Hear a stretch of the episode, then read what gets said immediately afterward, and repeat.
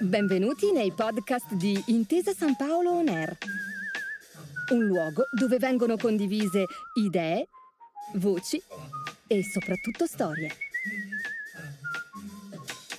Buon ascolto.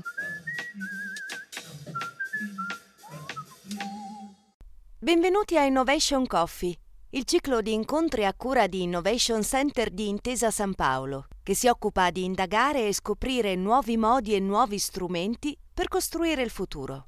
Oggi con Andrea De Beni, fondatore di Adaptive Academy e di Bionic People, scopriamo come la diversità possa essere di ispirazione per migliorare continuamente le nostre performance, sui campi da gioco come in ufficio. Che cosa hanno in comune i personaggi delle storie? Eh, io penso che nelle storie che noi andiamo ad ascoltare tipicamente siamo attratti da tutti quegli elementi legati all'eroe, alla sconfitta, alla, al superamento di un elemento di difficoltà, di una limitazione. No? E questo capita sia quando guardiamo un film, sia quando leggiamo un libro. Pensate ad una storia che finisce con e vissero tutti felici e contenti, ma che inizia anche con e vissero tutti felici e contenti e continua con e vissero tutti felici e contenti. Che noia! Non c'è nessuna storia di quelle a cui accediamo attraverso i canali che conosciamo, appunto i, i libri, i romanzi, eh, i film, che ci possa attrarre se così costruita. I personaggi delle storie hanno invece in comune l'elemento della diversità. Hanno sempre qualche cosa che devono in qualche modo superare, qualche ostacolo nel loro, nel loro percorso e siamo estremamente attratti da questo superamento delle difficoltà. Però poi quando tocca a noi, quando la vita è la nostra, eh beh, quel, e vissero tutti felici e contenti, vogliamo che sia dall'inizio alla fine della storia. C'è una foto che vi posso solamente descrivere ed è la foto di Barack Obama e Michelle Obama che guardano dal Truman Balcony di Capitol Hill verso il prato che hanno davanti. Si abbracciano teneramente e in questa foto eh, probabilmente raccontano un percorso che non è soltanto il loro percorso personale. Eh, immaginate in, um, quando andiamo a pensare a tutti i personaggi delle storie, a quell'elemento che tutti i personaggi hanno in comune. Quell'elemento è il movimento. Questi personaggi sono in movimento rispetto alla loro vita personale e rispetto anche all'ambito storico dal quale arrivano. In quella foto di Barack e Michelle Obama che guardano dal Truman Balcony verso il parco di fronte a loro, c'è tutta la storia dell'America nera, c'è Malcolm X, ci sono tutte le lotte, le pantere nere, ci sono decenni di difficoltà coronati poi da un grande sogno e da un momento finalmente di, di libertà di espressione. Io mi chiamo Andrea De Beni, ho 42 anni per gamba, su di me il calcolo è facile perché di gamba ne ho una sola e quindi non ho scoperto l'elisir di giovinezza. E c'è un Andrea pre-basket e un Andrea post-basket. L'Andrea pre-basket va da 0 a 13 anni ed è un Andrea che vive la sua limitazione motoria. Io sono nato senza il femore della mia gamba destra come un elemento di diversità, di difficoltà, come un elemento imbarazzante, un elemento di vergogna. Ok, l'Andrea pre-basket non conosce ancora la possibilità di esprimersi. Poi un bel giorno un professore di educazione fisica mette in mano a quell'Andrea un pallone da pallacanestro e a tanti anni di distanza l'Andrea di oggi è un Andrea che quella vergogna, quell'imbarazzo non lo vive più. Eh, ricordo perfettamente le sensazioni che provavo anche in casa, eh, la gamba che non c'era, che era quell'elemento che, a cui pensavo ogni volta che mi svegliavo ogni mattina, bene, quella gamba che non c'era era totalizzante. E, ed era anche l'elemento che mi dava di più da pensare quando mi sentivo in colpa per qualcosa, oppure la colpa era proprio della gamba stessa, genitori che litigano nell'altra stanza, colpa della gamba L'Italia fuori dai mondiali, colpa della gamba. La guerra in Iraq nel 91 è colpa della gamba. Bene, Oggi, quando mi sveglio al mattino, la penso un po' diversamente da così e la gamba non è più totalizzante. Invece, in quel momento lì, probabilmente io ero la mia gamba. La pallacanestro per me è stata un mezzo, non il fine. E quindi ognuno di noi può togliere la pallacanestro e mettere il proprio elemento abilitante e sostituire se stesso rispetto alla percezione che ha di quello che è una limitazione che vive nel quotidiano.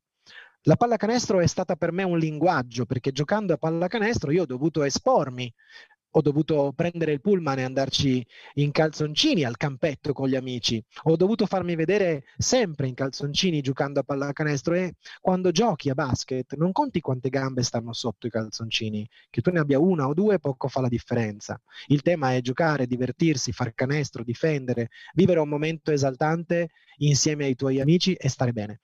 Questa cosa ha creato un continuo condizionamento quando parlo di pallacanestro come linguaggio, penso ad un episodio. Eh, c'è un video che ho realizzato con la nazionale italiana di pallacanestro, si chiama Lo sport da tutti una possibilità. E in questo video gioco per alcuni minuti insieme alla nazionale italiana di basket. Prima di iniziare le riprese, il regista mi dice: Andrea, fai un piccolo briefing con i ragazzi, così gli spieghi che taglio vuoi dare a questo incontro. Io mi, mi trovo emozionatissimo in quel momento e racconto loro quello che vorrei vedere. Pallacanestro vera, ragazzi, se c'è una bella azione facciamola, non importa, non voglio che si veda l'eroe della situazione, non voglio neanche che mi passiate la palla piano piano perché ho una gamba in meno degli altri. Giochiamo a basket, vediamo quel che viene fuori. Risposta, ok Andre, non c'è nessun problema, sarà così. Poi in realtà la partita comincia e in realtà l'approccio che trovo dall'altra parte è un approccio estremamente rispettoso, forse anche troppo rispetto a questo elemento che, che manca in me. Bene, poi su un'azione mi trovo accoppiato con quello che all'epoca era il centro della nazionale italiana di basket, Marco Cusin, 2,12 m, un atleta eccezionale riesco a fare quello che si chiama step back, quindi un palleggio sotto le gambe che mi distanzia dal mio avversario di quel momento, Marco Cusin, e mi distanzia a sufficienza da poter fare un tiro. Tiro e canestro. Bene, questa cosa non è piaciuta a Marco Cusin, perché va bene che hai una gamba in meno di me, ma io sono pur sempre il centro della nazionale italiana di basket e all'azione successiva Marco Cusin mi pianta una stoppata colossale e il pallone finisce in tribuna. In quel momento abbiamo cominciato a giocare a basket. Da quel momento in avanti abbiamo cominciato a parlare lo stesso linguaggio, che era in quel momento il linguaggio della pallacanestro. Questo argomento mi permette di trattare quello che era un po' lo sguardo che ricevevo fino ai miei 13 anni, quelli appunto dell'Andrea pre-basket, la reazione allo sguardo rispetto ad una camminata un po' diversa era uno sguardo che mi metteva in imbarazzo, mi faceva sentire diverso e a questo sguardo io abbassavo il mento perché non ero capace di trattenere le sensazioni di imbarazzo. Poi negli anni, grazie all'esperienza nello sport, lo sguardo si è trasformato, o meglio, si è trasformata la reazione che ho avuto a, di fronte a quello sguardo. Ed è stata una reazione un po' di sfida, no? Cos'hai da guardare? C'è qualcosa che non va in me? Hai visto forse qualcosa di strano? Era una reazione anche un po' spocchiosa, un po' arrogante, che in parte soltanto andava a raccontare il superamento di quell'Andrea imbarazzato di prima, ma solo in parte, non del tutto. Perché quell'Andrea lì non aveva ancora superato del tutto le sue difficoltà. E se ci pensate, noi a livello culturale, di società, siamo molto all'interno di questo secondo sguardo. Pensate anche soltanto a tutte quelle persone con una limitazione motoria che raccontano loro stesse solo esclusivamente rispetto alla limitazione. Eppure siamo un milione di cose. Ognuno di noi è fatto di un milione di cose e molto spesso si accontenta di raccontarne soltanto una per essere in grado di accogliere più like o più accoglienza positiva da parte degli altri a volte accade che dobbiamo fare cose straordinarie per essere accettati nella nostra normalità e questo non va bene. Questo ci obbliga a essere costretti alla straordinarietà. Ma che cos'è essere straordinari poi? Quando i veri obiettivi della vita dovrebbero essere quelli del costruire una famiglia, del lavorare, del vivere serenamente all'interno del nostro contesto. Ecco, l'epopea del guerriero, l'epopea di chi combatte tutti i giorni, del supereroe, può portare ad una tremenda sensazione di inadeguatezza e può portare inadeguatezza non solo in chi vive personalmente elementi di diversità, ma su tutti, tutti noi. Ognuno di noi può sperimentare la sgradevole sensazione di sentirsi non all'altezza degli altri e questo comporta una fatica che è veramente difficile da superare. Quindi quando ci rapportiamo verso gli altri, probabilmente quello che possiamo fare è cercare di contestualizzare, massimizzare quello che siamo, non cercare di andare oltre.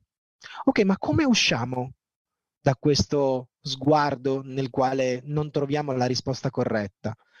Possiamo uscirne introducendo una risorsa innovativa, essere vulnerabili. La vulnerabilità è un elemento abilitante rispetto al nostro modo di cambiare, di percepire noi stessi.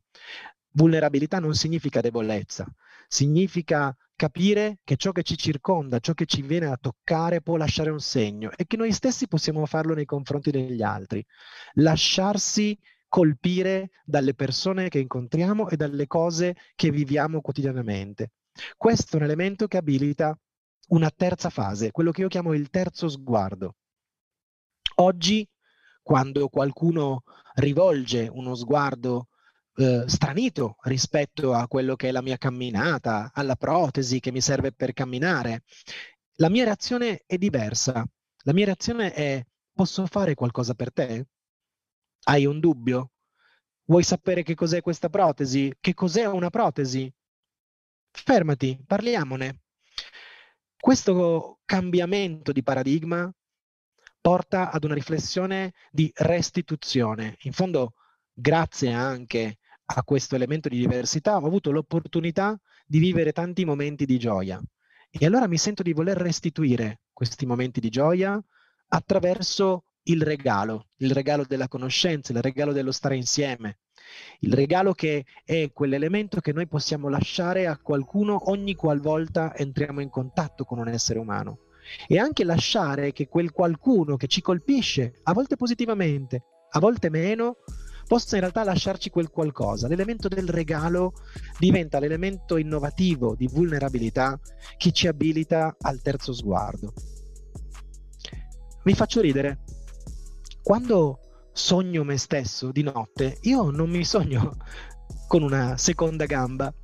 Casomai mi sogno con i capelli che oggi non ho più ma non mi sogno con una seconda gamba perché di fatto io sono così, lo sono sempre stato e questa cosa fa parte di me da sempre. Il tema non è tanto risolvere una problematica quanto imparare a convivere bene con quell'elemento. Oggi, quando mi sveglio ogni mattina, non penso più alla gamba che non c'è, penso a tutto il resto. E tutto il resto funziona o ha la possibilità di funzionare. E allora il mio obiettivo nel mio quotidiano è cercare di massimizzare questo, questo approccio, questa tipologia di messaggio che devo dare a me stesso. C'è una frase che mi fa sorridere e che sintetizza un po' quello che è un'affermazione che oggi va molto in voga, no? ovvero che la diversità, la disabilità è negli occhi di chi la guarda. Faccio molto sport, pratico molto sport e questo mi porta ad essere molto allenato. Bene, allora una delle cose che mi dicono i miei amici più stretti è Andrea, hai un bel fisico. A me questa battuta fa estremamente ridere perché dire hai un bel fisico a una persona che è senza una gamba, pelato e anche un po' strabico, beh, lo trovo un momento abbastanza particolare, ma forse loro hanno avuto l'opportunità di conoscere quell'Andrea di cui abbiamo parlato prima, quello che è composto di un milione di cose. E quindi quanto peso ha veramente la limitazione all'interno di un milione di cose? Probabilmente vale uno e valendo uno non può essere totalizzante e noi abbiamo l'opportunità di non renderla tale. Grazie per aver ascoltato i podcast di Intesa San Paolo On Air. Al prossimo episodio.